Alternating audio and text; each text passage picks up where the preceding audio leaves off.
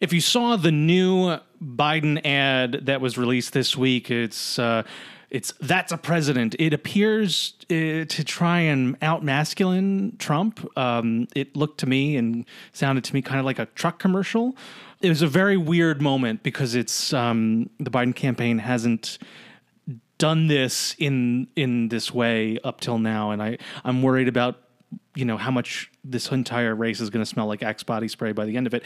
I wanted to talk about the way in which the framing of this campaign is is taking place and some of the potentially problematic ways that we are discussing the virtues that make someone a, a, good president of the United States. Because as we as we've definitely saw in 2016, but you know drilled into us in every history class, news article, and and you know television program you've ever watched or read or paid attention to is you know there's a, a, a strong preference for wealthy white and male that's very much ingrained. But there's also a lot of this kind of subtle masculinity and a lot of really ableist language too. And that's actually why I want to bring in Rebecca Cokley, who's the director of the Disability Justice Initiative at the Center for American Progress. She was at the National Council on Disability before that, and before that, the Obama White House. Rebecca, thank you so much for spending some time with me at the table. Thank you so much for having me, Jared. It's wonderful to be here. I am so glad to have this conversation. You know, last month you wrote an op ed for the Washington Post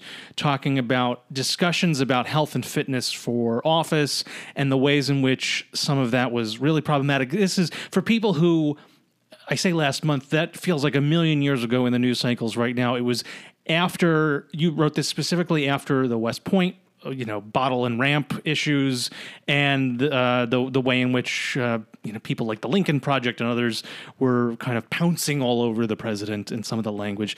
Can you take me through why you thought it was a problem then and why it maybe you know, still for me, it really now. just allows people to get away with a very superficial um, analysis of what this administration is doing. I mean, just like back uh, when the president was openly mocking uh, Pulitzer Prize winner Serge Kovaleski, who's a, a, foreign policy reporter who happens to have a disability. Um, and people were like, well, this should have automatically disqualified Trump. It didn't and and we're all living with the implications of that today. And and being able to just point at something like that and be like well he sucks because he does x really gives people the opportunity to criticize without actually delving into the fact that like disabled people are dying every day because of the decisions being made by this administration. Disabled children are going uneducated because of the rules this administration has pulled down. We're fighting for our health care. We're getting deported. There's not a single issue that the president is approaching that doesn't have a life altering impact on our community. But sure, make fun of the guy because he struggles drinking water or walking down a ramp.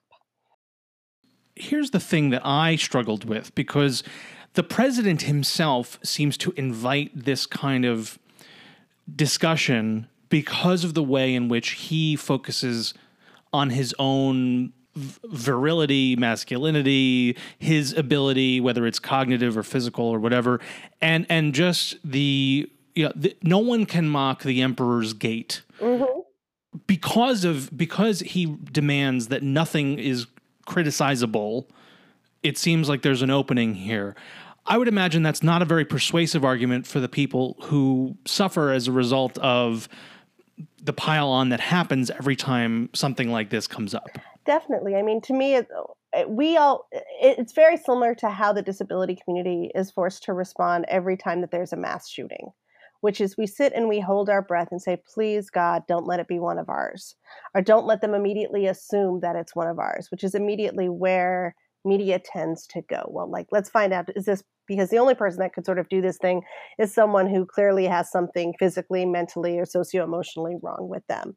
Um, and it, it's very much that sort of thing for us as well, because you know people very quickly jump to the response that well, someone like him shouldn't be president because they're clearly not right in the head, or they're clearly uh, there's something wrong yeah. neurologically.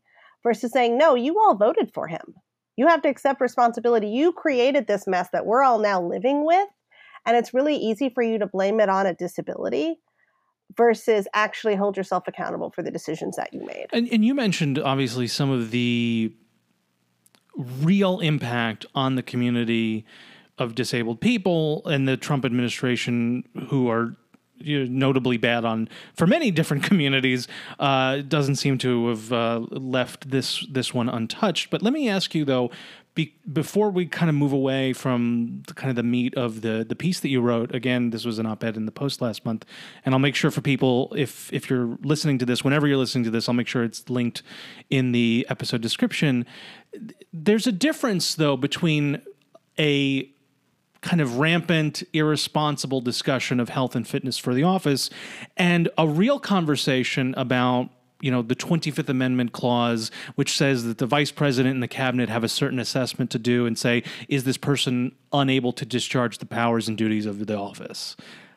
How do we manage that? There, there has to be a way to have that discussion because it's in the constitution. How do we do it in a way that's better if not even let's even shoot for the moon here and say responsible you know i think it's actually having conversation about the decisions that are being made versus having to like having the conversation about how he drinks his water versus yeah. how he walks down a ramp or, or any other sort of like physical um, action that he takes and, and really basing it in, in a grounding of ableism um, which is the idea that you know uh, people with which is the, the the discrimination faced by people with disabilities and is grounded in ideas that you can you know you don't matter unless you can produce or or how you appear in a space um, directly results in how people value you. I mean, I firsthand when I worked in the White House uh, in the Obama administration, I remember an exchange with somebody who was a, a very prominent civil rights leader who came in to meet with me about a job that they wanted and said to me, It's so cute that the president hired somebody like you to work for him. Are you here as part of a charity program? Oh my God. And I remember sort of like holding my breath and I was like, Well, what do you mean? And he was like, Well, surely like someone like you weren't a- wasn't able to work on the campaign like surely someone like you like you got here because he's like are you part of like a, a special program and i'm just the, the cringe that I'm doing right now.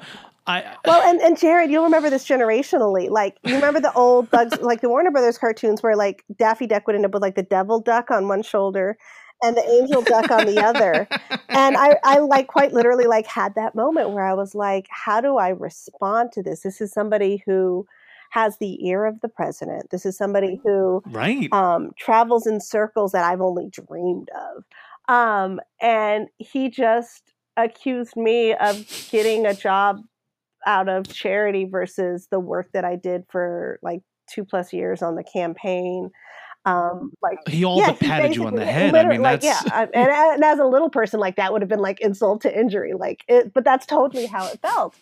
And and I remember sitting there and being like, how, oh, like, God. how do I respond to this? But then, like, I don't know a single person with a disability that has not had that experience in their life that has not been questioned. Sure. And so when we sit and we watch the media, when we watch people who we respect actively attack the president for the perception of disability, like disability disqualifies you from being president. I mean, let's remember that the Oval Office is where the Oval Office is today because Franklin Delano Roosevelt moved it so he could use the the 45 second commute to to wheel in and out of the the west wing without right. being seen by the press corps um, you know and so there's a really real conversation here you know about the about ableism in and and the perception of leadership i mean we saw it come up with um, uh, with Supreme Court Justice Sonia Sotomayor during her confirmation yeah. when they questioned her ability to hear cases diabetes because she had diabetes. And it's yeah. ridiculous. The ADA is 30 and we're still fighting for basic access. The ADA is old enough now where we should start discriminating against it because of its age. I think that's that's what's Yeah. Re- Let's add some ageism on that. That'd be hot. the I started this conversation with where we are today as opposed to a month ago. Obviously, you know, in this kind of horror show of 2020, there's a constant reason to be upset. And I, I wonder about the reaction to this the latest kind of sidewind of this campaign and seeing this what could easily turn into kind of a dick measuring contest for president where you see these these ads from the Biden campaign. And again I want to talk about policy. I want to talk about what the Trump administration is doing. I know you're advising the Biden campaign. We can talk about what the uh, Biden campaign can do better on disability. I'm actually now appealing to to the the feminine aspect of you and saying aren't we all just can't we just have a little less you know, Musk in this campaign, please? I really don't want to do another few months of this. I I love that you described it as Axe because I actually found myself thinking about it as like Old Spice versus Brut. Um, like when you first brought up, you're like Axe, and I was like, yeah, Axe. I was like, but generationally, wouldn't it be like old, like Old Spice versus Brut. Like that's where we're at right now. And no, I couldn't agree more. And I, I really do think that there is oh. just the opportunity to turn it down um, with this with these campaigns. And it's like I don't want to see a push up contest. Like I remember when Jimmy Fallon and uh, First Lady Michelle Obama did a push up contest. Are we really going back there? Is this really is this really necessary? Um, and yeah, I mean. I, I want to see them debate on oh. intellect. I want to see them debate on ideas and policy and process, not as you said, like pulling out the rulers and doing like a nine-year-old dick measuring contest in like the elementary school bathroom. I think it's Nobody all. Cares. I think it's perfect, by the way, that while we're talking about the uh, the the differences and kind of our hope for a better campaign, that you, uh, uh, as a mother, had to had people who were appreciating what was audible yes. in the background. I I think that's wonderful as well. And you know, as a as a new dad to our first, our five five month old, uh, I'm looking forward to kind of the. Um, uh, what will only once he's ambulatory uh, to yeah. have the kind of South Korean professor moment where yes. the the kid just kind of waltzes into the Zoom meeting, which is I feel like we got an audio version of that just now. Oh, we, we've we've got yeah. I mean, I had I had a moment with funders where my kids decided to streak, and it was like did that oh, did that increase God. the pitch or does that they, dampen it somewhat? Thankfully they're funders that like I have a long standing relationship with. And it was just one of those moments where I was like, I, I can't make this shit up. I was like, yeah. friends, like you have now seen more of my life than yeah. yeah. And they were just like they were like, no, this is how things are now. Yes. Like this is like totally cool. Don't worry about it. Um, and we should but, also talk yeah. about that in the context of I know that for COVID and for it, there are so many things that I want to kind of for people who are listening to this at the beginning, I want to put a pin in this and also say later, we should talk about, for example, how it's worse for people with disabilities and how, for example, in just a few weeks, if schools start opening up or don't, uh, people of all types are going to be affected, especially if w- parents or kids with disabilities. There's going to be another issue there because of the resource juggle that happens. But I want to stay because even though it was perfectly punctured by the very feminine moment of you being a mom, I think yeah. I think we need to just hammer this point home about gender because uh, you know we we've come to this point in the Democratic primary where a old straight white dude is the Democratic nominee, mm-hmm. despite some other options having been considered pretty seriously, and I wonder about for you as someone who's you know kind of uh, on uh, you're on the younger side of people who have you know shaped this movement and and care a lot about it. Where are you concerned about the, the viability of this long term? Because I feel like there's a there's a comeuppance very soon for for Democrats and Democratic politics where this is not going to fly very much longer. You know, one of the things that my husband says, and I and I laugh about it because he's very right on this. Um, and he's not in the room, so he can't hear me like credit him with this. And it's also kind of th- there's more nuance to it now given current current events. But um, the country wasn't ready to vote for Hermione Granger. You know, the country wasn't ready sure. to vote for yeah, but she's now now she's canceled yeah, because of the exactly. TERF thing. You know, no, and I still have constant vigilance tattooed on my wrist, and I'm now being asked if I'm going to oh, get rid of it. That was my my Trump resistance tattoo. Um, I but I mean, it, it really is a, a question that we have to ask. Like, what is it going to take? for things to finally tangibly shift.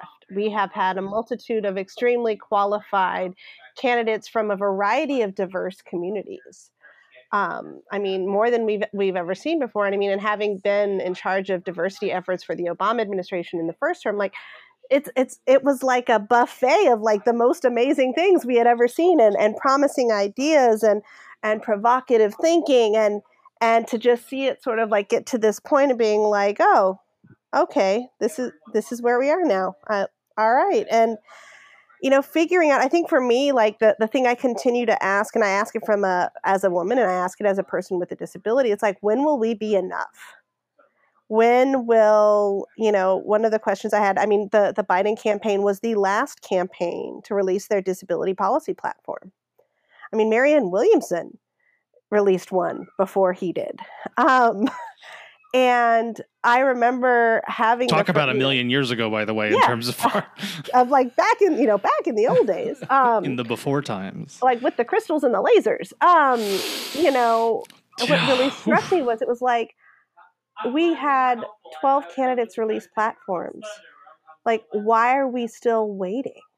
Like how like yeah. are we like is the in the next campaign in the next like in in 2024 are we going to be at this same point? Like at what point is it accepted that a table is not complete unless people with disabilities are at it unless women are at it unless communities of color are at it unless black people are at it? Right. Like actively like or is everything like a continual reset? Is this groundhog day? Hmm. like god i hope it's not. Um Well, and that's and honestly, you know, after seven years of being a White House reporter, one of the things and the reason that this conversation is named the way it is, you know, I come from a- a restaurant family, so there's there's obviously a, a food component to it, but I really do believe that having uh, having uh, you know, if you're going to have a conversation, whether it's uh, politics or otherwise, you you need to know who's at the table and who's and that's important. Let's start with where we are right now with with uh, the Trump administration on disability, and then we can talk about that plan that was released uh, 13th, I suppose. I wasn't keeping track of the numbers, but I um, have no doubt that you were uh, uh, on uh, on the the disability from the uh, from the Biden camp. Uh, let's talk about the last three and a half plus years. What has been the Trump administration's record when it comes to people with disabilities? You know, one of the first things the Trump administration did after getting elected was start to deregulate nursing homes. Um, and specifically around the areas of infection control, around nurse to patient ratios, et cetera.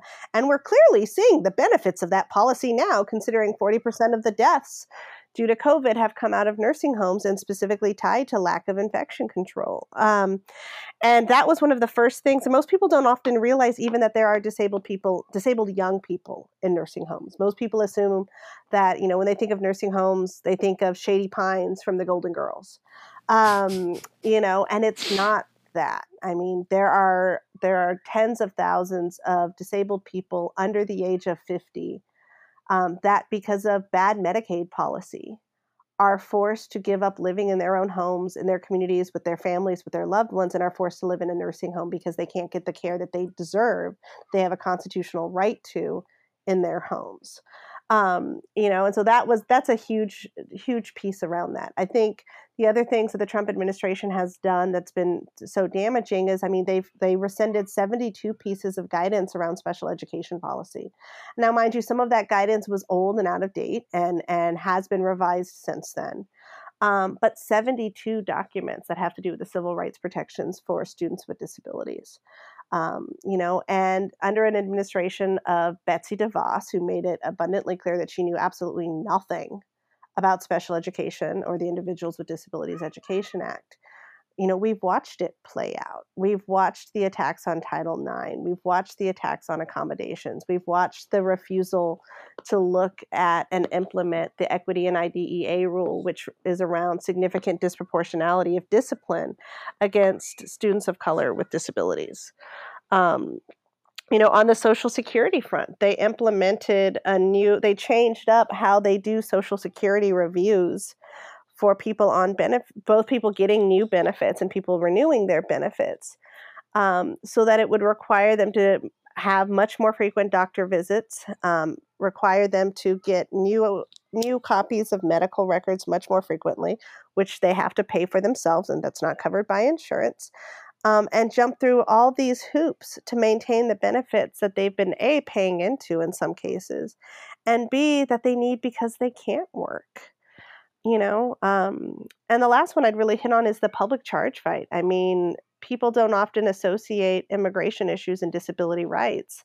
And for the longest time, the disability community never came to the table and fought with our siblings um, fighting on immigration reform. But when the Trump administration made it illegal for folks to immigrate, that could ever potentially, either they or someone in their immediate family, could ever potentially be in need of government benefits.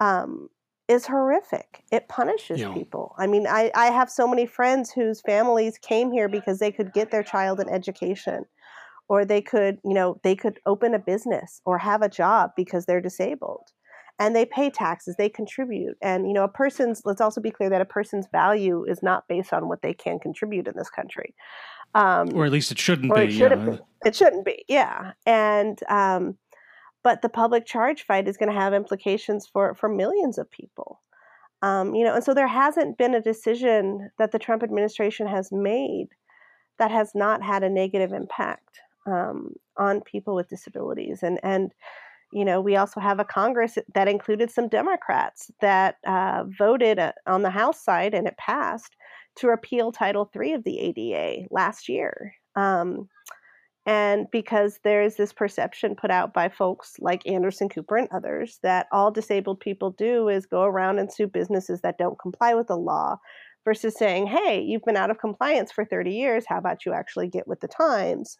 Um, instead, we like to blame disabled people for actually wanting to access society. And and that is, you know, there's there's a great current under all of these, which is this subtext of cruelty to all of it. And one of the one of the great um, kind of themes of the Trump administration. Uh, the the yeah, Adam Serwer's cruelty is the point, and and I feel like that has mm-hmm. been the the guide principle uh, you know whether it's you know and it's not yeah. just cruelty it's also negligence it's also you know betsy devos not wanting to do uh, to care for for those kids because there's no profit in teaching uh, you know kids where you you know for you talk about the resource juggle it's frustrating to watch and and that's before my kid is even old enough to be able to uh, to get any education besides uh, you know watching you know I, I, don't even know we, we we mostly just read board books to him he tries to eat them so you know his education yeah. is is oh, yeah. very very uh,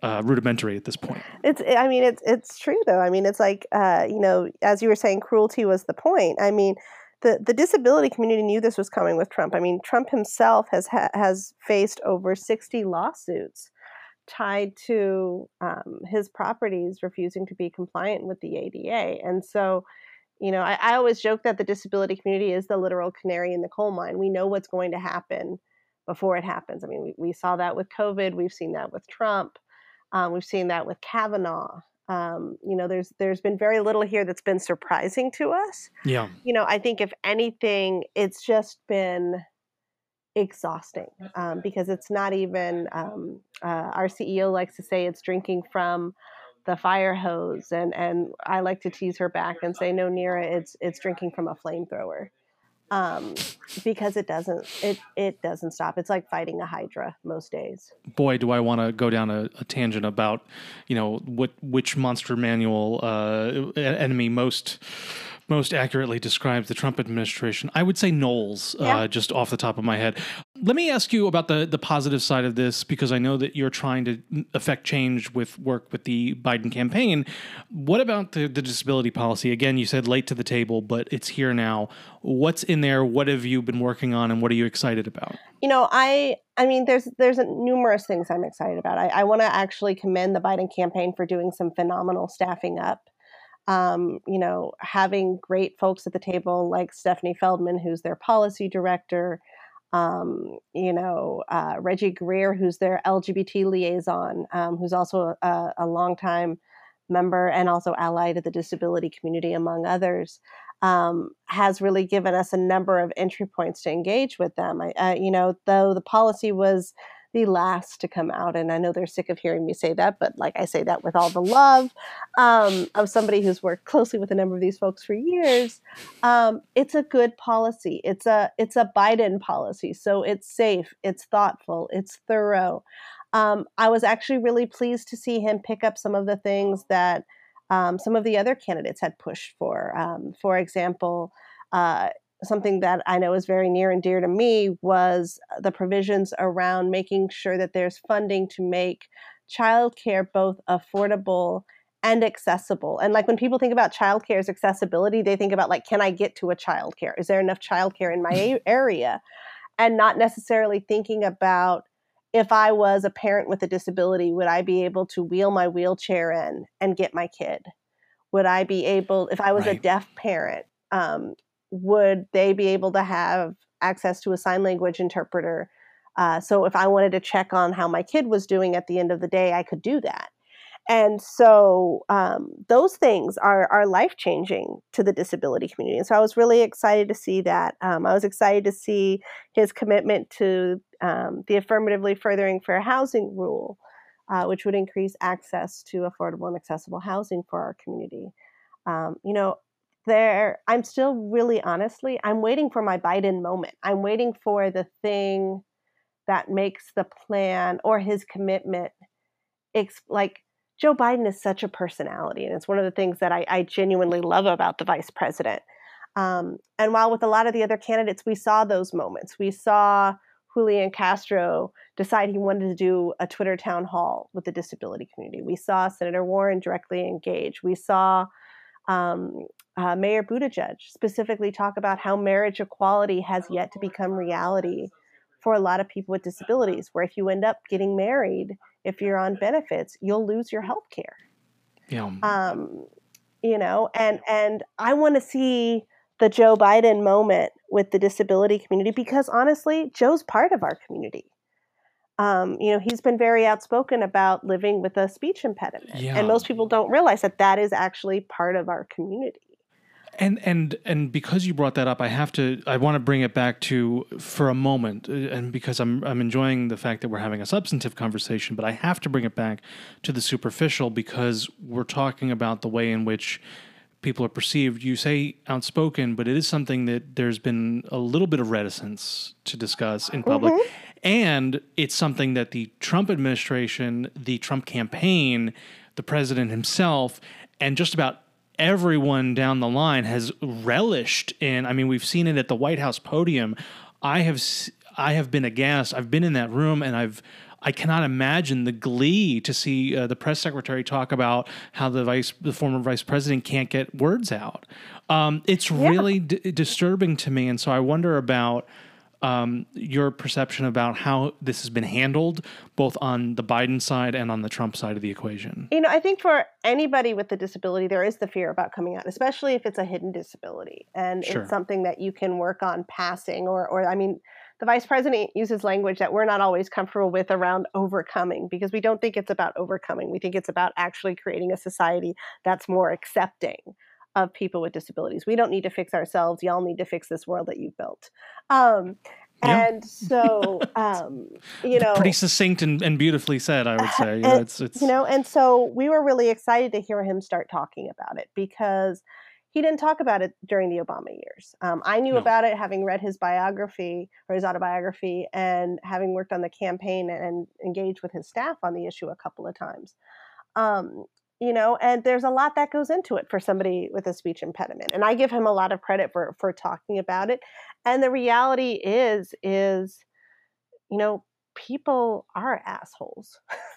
Yeah. Um i mean i especially people in politics frankly. I, I mean, mean, it's not been, not a loving community. No it, no it's not and you know i think for me um it's thinking about how you turn it into uh an asset versus a you know a detriment. I mean, I always think about like my favorite disability moment in politics was Tammy Duckworth live streaming on Facebook um, the ACA. God, protest. I love her by the way. Oh my I god, she's her. amazing.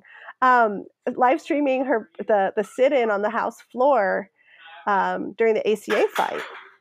And somebody uh, responded to her Facebook live post and was like, "Tammy, how are you filming this? You're not supposed to have cameras on. Like nobody's supposed to have their phone on the house floor." And she's like, "Oh, I smuggled it in my prosthesis." And I laughed so hard, and I was like, "We got you now. You're ours." Like that's the most disabled thing I've ever seen. I was like, I was like, everybody watch out! Tammy Duckworth's going to be smuggling soda, like two liter bottles of soda, in her leg when she goes to the movie theater. Like she is fully part of the community now. And I, I lovingly like give her a hard time about this. Like when I saw her the next time at a CAP event, I was like, that was the most I was like, that was when you crossed over to the dark side of the disability community. We were just like, Tammy is ours now. That's like, glorious. I keep waiting for Biden to have that moment. Like, and and I know it will happen because I trust and I believe in the vice president, having having worked in the White House. Um, and and we're ready for him. Like we're waiting for him. We're waiting for whatever it is and and maybe it's the appoint maybe it's the selection of a vice president maybe it's the appointment of another supreme court justice um, maybe it's you know um, the final signing of the un convention on the civil rights of people with disabilities. Lord knows what it's going to be. Um, but we're waiting for it and i think that you know we have 61 million people we're present in one third of households we're a hell of a huge voting block.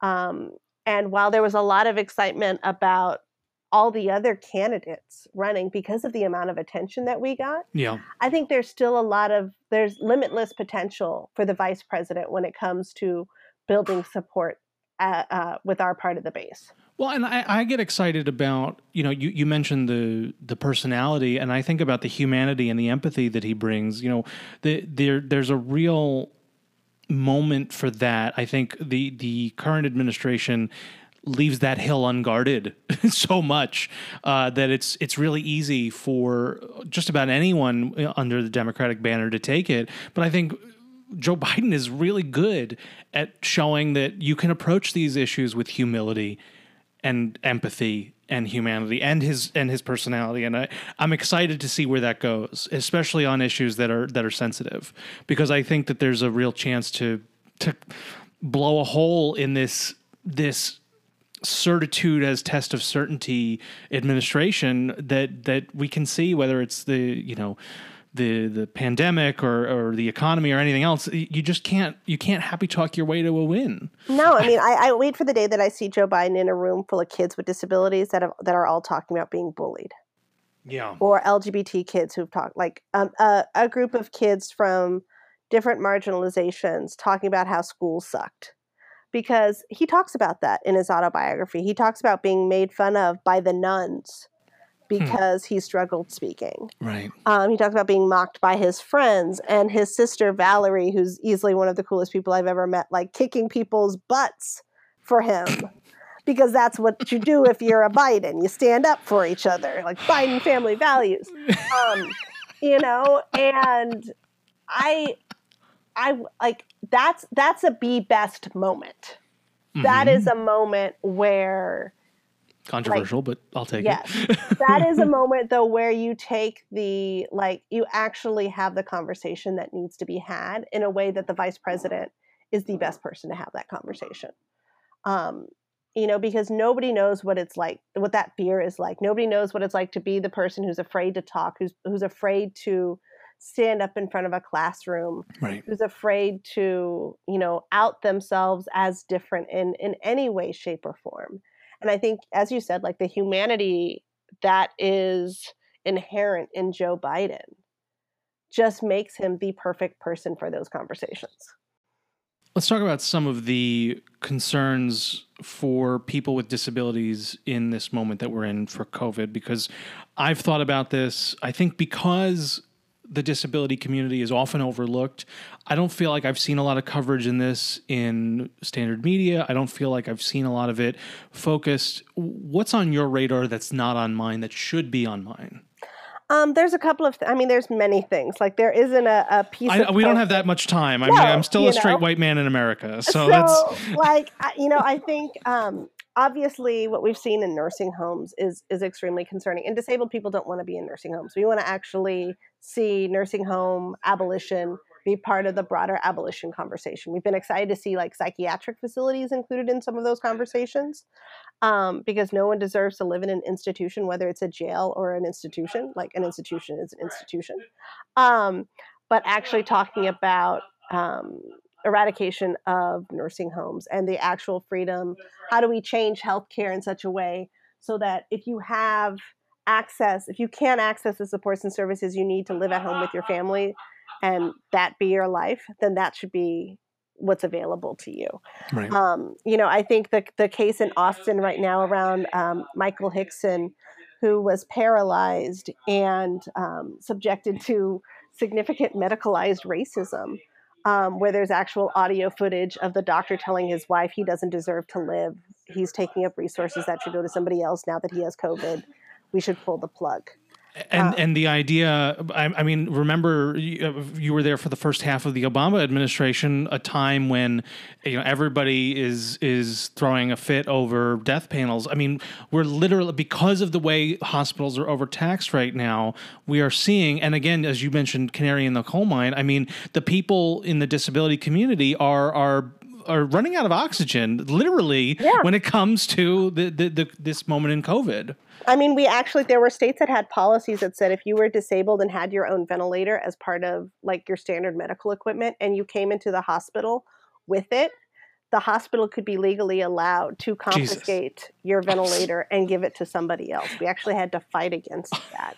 You know, and I think the thing is like I don't often I don't often get yeah. that surprise. I hadn't heard that and that's yeah. that's genuinely I mean, and vile. this is but this is also how it this isn't just a COVID thing for us. Sure. Like this is all the time. Like disabled lives are always weighed as less valuable. I mean, when I had my when I had my daughter, um, the anesthesiologist said to my OB, like while I'm laying on the operating room table, so while you're down there, why don't you go ahead and tie your tubes because people like her don't need to have more kids. What? yeah. Did he assume you were unconscious? No, or? I was very conscious because my my anesthesia wore out about halfway through the C-section, so I'd been cursing at him for about 45 minutes at that point. Um, and no, but like that's, I mean, I don't know. I don't I mean, we're only a couple decades away from forced sterilization, so I guess oh, certain still, I mean, it still happens. I mean, Kavanaugh had the Doe case where he ruled right. that disabled women in D.C. could have could be forced to have abortions without their knowledge and against their will um, because they had cognitive disabilities. Like it's, you know, 40,000 um, black women sterilized in California prisons. Like it's happening now. It still happens. Um, but I think for us, it's one of those things where like this is just our reality. And it's always fascinating to me, especially when you see somebody acquire a disability and then they encounter like medicalized racism or medicalized ableism for the first time. They're like, this is just wrong. And we're like, oh, welcome. Welcome to the table. Yeah, we've been waiting for you. Like a name card, name, you know, placard or something. Like, yeah, you know, and so like for us, I mean, what we're seeing with COVID is it's just sort of a zoomed in version of what we see every day. What about for the fall, or or I guess really, it's it seems far off, but it's also in a couple weeks. Some places will be going back to school. Does that represent challenges? Is that what what are the concerns that are on your radar again that are not on mine? For us, it's across the board. It's everything from um, is the is the software that schools are using like accessible for students with disabilities? Are the schools going to have you know for deaf students? Will they have captioning set up? Will they have car, you know, or captioning versus craptioning, which is what we call like auto captions because they're so bad. Um, will they have ASL interpreters? Um, will schools be like how how do you do some of the soft skills work that schools do for kids with disabilities? Some of the um, more like occupational therapy type of things for kids with disabilities, like remotely. What does that look like? Yeah. I think about it in the context of the, the closest I have to that is uh, I, I have a conversation with my therapist once a week, and you know one of the things that that he jokes about, he's like, "Look, there are certain things we just can't work on like you know social yeah. anxiety is really hard to do through a screen uh, you know, yeah. and that, that, by the way that's not my issue um, you know my, yeah. my narcissism has very long been a shield against a lot of those uh, anxieties but i can appreciate why someone who needs a little help to be able to socialize in a in a school setting isn't really getting that from the the same machine that they type on. That's not necessarily an easy solution. No, and I mean, and I think right now when you're looking at all the trauma and uncertainty facing all kids, but let's be right. real, facing kids of like black and brown kids with disabilities, LGBT kids with disabilities, like they're really traumatized right now. Kids are scared. Yeah. Um, you know, And what- they have every right to be. you know whether or not they've lost a loved one whether or not they know somebody that's been deported someone in a camp whether or not they're they're being out in the streets protesting um, saying black lives matter or black disabled lives matter which which a lot of our colleagues have been doing um, the reality that this world is a very different world now and there's so much uncertainty so it's not even just the kids that already had disabilities going back to school this fall it's also being cognitive and and, and thinking about kids who may have acquired disabilities and, and trauma which itself is a disability as we go into school this fall And I also think about, you know, we don't know the long term impacts of a COVID infection. And it's very clear that for some people, there are long term respiratory and cardiac issues, which may mean that the entire country is Yeah. suffering in a new way. Uh, because of the way that this has been min- mishandled from the top. I mean, this this to me is going to be the biggest boom like statistically speaking if, if numbers stay on track this will be the largest boom in the disability population since aids and hiv in the early 1980s and as a kid who grew up in the bay area and remembers it firsthand like this is this is changing everything I, I didn't even think of it in that particular way, but I guess th- that that is why I'm so grateful for your your perception here because I just it is frightening to me, but it's also I think a real uh, groundswell change, and maybe that's that's what the moment needs. Let me ask you about another aspect of this because I feel like we're we're just examining different parts of the dumpster, all of which are on fire, and now I'm pointing at the the election, which is you know I, I want to point people again back to the piece that you wrote for the Post. You posited that 60 to 80 percent of polling places still not accessible. That's an enormously high number, one Yeah. that shocked me. I've heard similar numbers before voting by mail, absentee voting is discussed at length. Obviously, this is a it's become a partisan divide on this issue. Is it is is voting by mail a panacea? Is it something that might actually help for the disabled community? Is it something that has been sought more widely and, and with fewer restrictions in the past? How, how does the election look for for your community for this community and for the the the the next few few months as as people essentially litigate it in advance. You know, I think it's it's going to be a cluster. Like it's going to be a, a hot mess. Um, Great, good. That's know, always good to hear. I hear. Think, um, I mean, vote by mail is a huge opportunity and benefits a lot of people. Um, you know, I think the challenge with vote by mail, and we've been very open about this at CAP, is while we want to see like massive expansion of it, it doesn't work for everybody. And so we know that um, for certain types of people with disabilities, it's not going to work. We don't have braille ballots. We don't have large print ballots in a lot of places. And so for folks who are blind, um, and may not have access to technology that can read their ballot to them and then also help them mark it it might like it's not going to always work um, you know i think what we've been recommending to people is everybody should receive a ballot by mail like i think that makes a lot of sense i think that there still needs to be um, in-person options and i think being deliberate about what those in-person options look like i was actually talking to a friend last night from atlanta um, who was talking about how they're gearing up for the um, the the big basketball stadium in downtown Atlanta to be the the site for um, early voting for the fall election.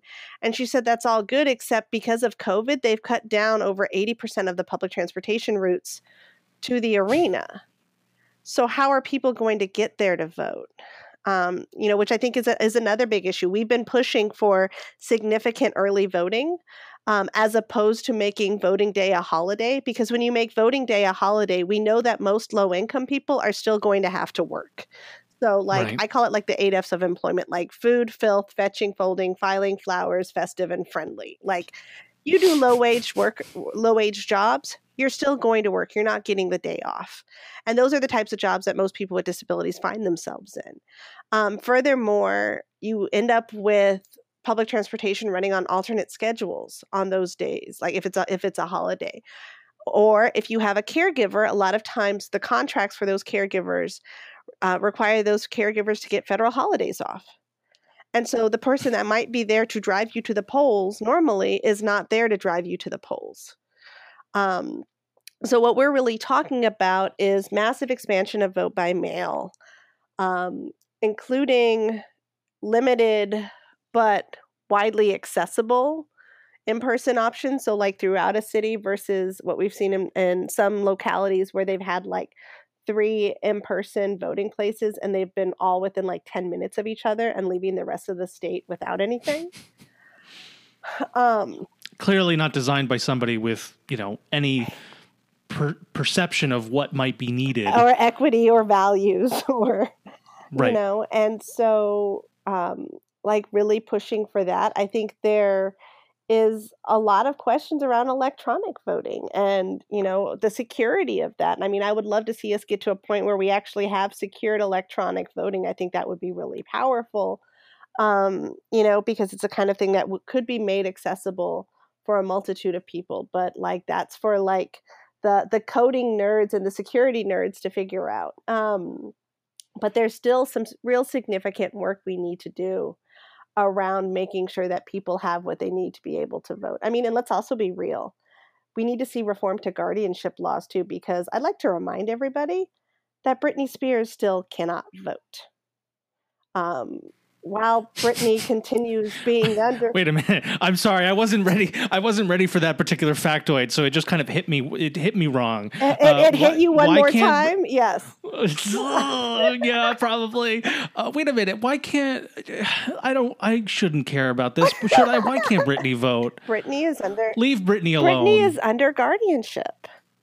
Oh my God. Britney re- remains under guardianship, and there are tens of thousands of Americans with disabilities, and Britney is under guardianship because of her mental health, um, that lose their right to vote because of really strict and inhumane guardianship rules in this country. And, and certain states, California among them, has done a lot to actually reform their guardianship policies um, so that people with disabilities can vote. But we've actually, there was a really famous case in DC a few years ago, the Jenny Hatch case, where Jenny Hatch sued to get out of under guardianship from um, from her parents who had legal guardianship of her because Jenny wanted to vote and that actually is one of the number one reasons why people um, specific like often people with mental illness often people with intellectual disabilities sue to get out of legal guardianship is to be able to access their fundamental democratic right to vote for president.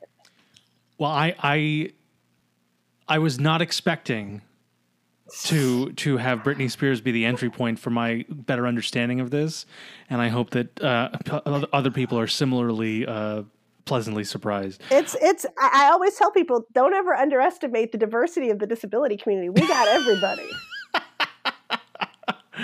um, I, I want you to know also that for the sake of the people who are listening to this conversation, I avoided 30 puns that went through my head with different song titles.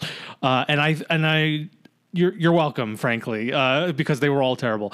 While we're talking about hope, what are the next frontiers for policy about Americans with disabilities. We've seen, for example, in in recent days, uh, some some real barriers being broken, for example, uh, LGBT community at the Supreme Court.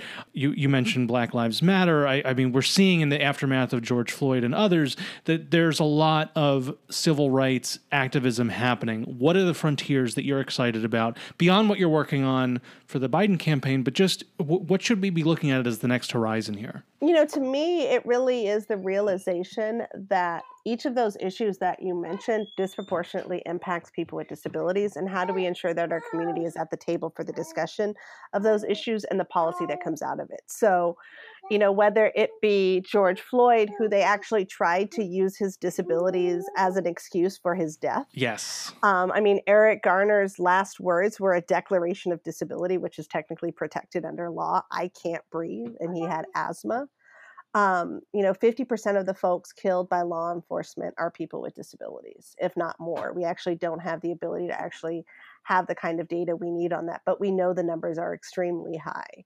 Um, you know, you're talking about, you know, marriage equality. I mean, that's still a fundamental issue for people with disabilities. For LGBT kids, and specifically like LGBT kids with disabilities, one of the things that we see is that um, their expression of their identity is actually policed through their education plans that they have a right to as students with disabilities. We've seen a number of cases um, on the local level where a kid who identifies as trans um, and the parents are not supportive of it or they go to a school that's not supportive of it it'll actually be written into their individualized education plan as a defiance behavior and so they can actually be punished Sick. for identifying as lgbt in their school um, and it's actually written into their education plan that way um, you know, when you're talking about immigration, we know that a number of the folks being forced out of this country are people with disabilities. When you look at what's happening in the border camps, all of those children that have been separated from their parents and all those parents that have been separated from their children are living with trauma, and trauma is a disability.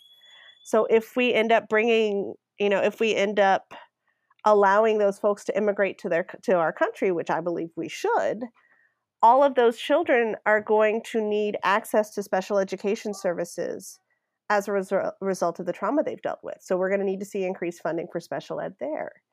Um, you know, we're gearing up for a hurricane season. Uh, you know, like murder, murder hornets, hurricanes. Like it's not even. You know, I, I was about to make like a Wizard of Oz joke, which is like such bad humor for little people, but like like here's where it goes. But I mean, the reality. But if I is, say it, uh, Rebecca, hey, you know, you know, um, at some point I have to tell you about when my husband and I met the last living munchkin. It was so I was so inappropriate. It was bad. Um, but like when we're talking about hurricanes, we know that like people in nursing homes, people in congregate settings, whether they're jails or nursing homes or psychiatric hospitals, are rarely evacuated and are usually the first to die. Like yeah. that's a whole, you know, that's an issue that disproportionately impacts us. And so I think the thing that I continue to, to stress to people, and I've said this to policymakers, is quite literally there's not an issue that they're working on that doesn't touch people with disabilities. Um, you know, and we're starting to see significant headway. I mean, I give a lot of credit to like this next generation of, of women in Congress. Um, you know, Representative Ayanna Pressley, who we claim as part of our community since she came out as having as living with alopecia. She's part of our crew. Um, you know, Katie Porter has been phenomenal on oversight. The minute she brings out that whiteboard, like I start doing cartwheels. I'm like, oh, who's she gonna get? Who's she gonna get? Um, and actually stood up for the ADA when the U.S. Chamber of Commerce wanted to allow any COVID funding um, tied to construction and tied to employment to waive any requirements Right. under the ADA. Um, and so, like, we have a whole new generation of champions, which is really exciting to me. Also, that they're not like all old white dudes. Um, not that there's anything wrong with you know folks like Senator Harkin and Senator Kennedy and Steny Hoyer and others who are the reason that I am where I am today. But it's exciting to see like the next generation of legislators really actually understand us as part of the base and understand that like we have a voice that really matters and and engage with us as peers in this fight. I'm very excited about it too, and and uh, not just because I feel like the future is going to look so much different, and I feel like it needs to look so much different, but also that as a as a political science person, I remember thinking in high school and college, oh, I'm so excited about. Uh, more people getting involved in politics. And then for the next like 15 20 years i've been like actually no no i really I, I wasn't excited. But then i realized it was because my cohort my circle was too small and i'm very excited. I don't want more people like me because i'm kind of a jerk. But i think that Yeah. if, if there's a some real diversity in the group of people who are more excited about politics then we actually have a chance of it getting better I wanted to to end on a lighter note, uh, Rebecca, because you you looked down your nose earlier about coding nerds. It wasn't you didn't say anything mean, but you definitely it was the tone, and I I just um. I, I don't feel like you have any any ground to stand on there because I know that you are yourself quite quite an and and and your your laughter there acknowledges the point I was making about tone. Um, so I thank you for telling me that I was right. Uh, th- let let's talk about you and I are both in a uh, and this this came up at the end of the interview I did recently with Juan Escalante of Forward US because. Um, he and I got to know each other through this Animal Crossing group, and I, I have to out you as well as an Animal Crossing person. Uh, how as we as we surveil the domain of the terrible dumpster fire that exists, how much have you enjoyed finding a little place where you can make everything cute and adorable, and how much uh, how much have you been what have you been neglecting in your life because you've been spending time as I have uh, spending way too much time on this game? It has honestly been like one of the greatest gifts. Like I'm not gonna lie, like it was one of those things that I had a really good friend um, who um, who bought me a Nintendo Switch Lite at the beginning of the pandemic and was like, "You need this. You work too hard. Like you need to take a break." And so like I first downloaded Kart and I was like, "Oh, I love playing Kart. Kart's fun." Um, and then I was like, you know, everyone's talking about Animal Crossing. I'm just gonna check it out. And then quite literally, like, and you had never played. I, you had never played a previous iteration. No, I had never played any previous iteration, and was in a DM with a bunch of the Castro campaign alum and like the like we always joke that we're like the Castro like the, the Castro campaign was so great to the disability community. We always lovingly referred ourselves as like the Castro cousins, like the Care Bear cousins. We're like we weren't intimately involved, but we're like we're like yeah, we're like the cheerleaders and like we're the we're the um we're the cavalry when it's needed. Um, and so the minute I was like, hey, like Natalie made some comment about it, and I was like, oh, I just started playing, and then immediately get pulled into the to our group. Um, and just like the community in there and the fact that like it's like-minded folks from all over. Um, right. and like the the shared values and the like ridiculousness of like tom nook as you know a slumlord uh, you know and these conversations that we have about like hey oh my god how are your turnip prices like it poor, it's, poor mostly. Oh, they're crap. Um, there's there's like joy in that. Like it's yeah, it really it's is. It's a lot of fun, and it's um, it's one of those things that for me. Um, it's actually got me off my phone as much as I was on my phone before, like reading the news over and over again. Like I, the I doom scrolling. Yeah, the, yeah, you know. And so now I get the reports from my iPhone being like, your iPhone usage is down like fifteen percent this week. And I was like, yeah, don't look at how much I'm like, hey, I just built my new orchard. That's awesome. Um, but it really has been like, you know, but I'm also like, I'm not a crafty person in my own life. Like, uh, which is weird. Little, a lot of little people sew because it's like you do it out of necessity, or they like knit or crochet because like sure. clothes are so expensive. Um, I don't have any of that skill set, and so like for me, actually, I'm a I'm a AFOL. I'm like an adult fan of Lego. And so I do a lot of Lego building, but I'm out. Of, I didn't even know that was an acronym, by the way. Oh, that is fantastic. Like, that's a whole other community. Like, yeah, but I'm out of space in my house, and I have oh, I have a two year old who can climb on things, and so like I have not been building Lego recently and I felt like I've needed some sort of outlet. And so like Animal Crossing has been phenomenal for that. Well, I'm I'm just grateful for the the community but also the opportunity to reach out and say, "You know what? Here's a conversation that I absolutely need to have uh, and and I appreciate you humoring me for the amount of time and and for uh, for being here with me at the table. I I just I, I, said to this before we were recording that I was looking forward to this all week, and I'm so glad that we got a chance.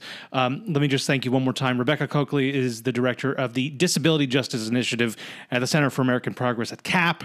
She was at the national. She was the executive director of the National Council on Disability before that, and she was at the Obama White House. And uh, I will link a piece in your your piece last month in the Post um, about the uh, the ableist discussion that we are sometimes having about President Trump. Uh, there's plenty to c- criticize him about. Uh, that's not um, how he holds a glass. Uh, Rebecca, thank you so much for spending so much time with me and for being here at the table. Thank you so much, Jared. This was a blast.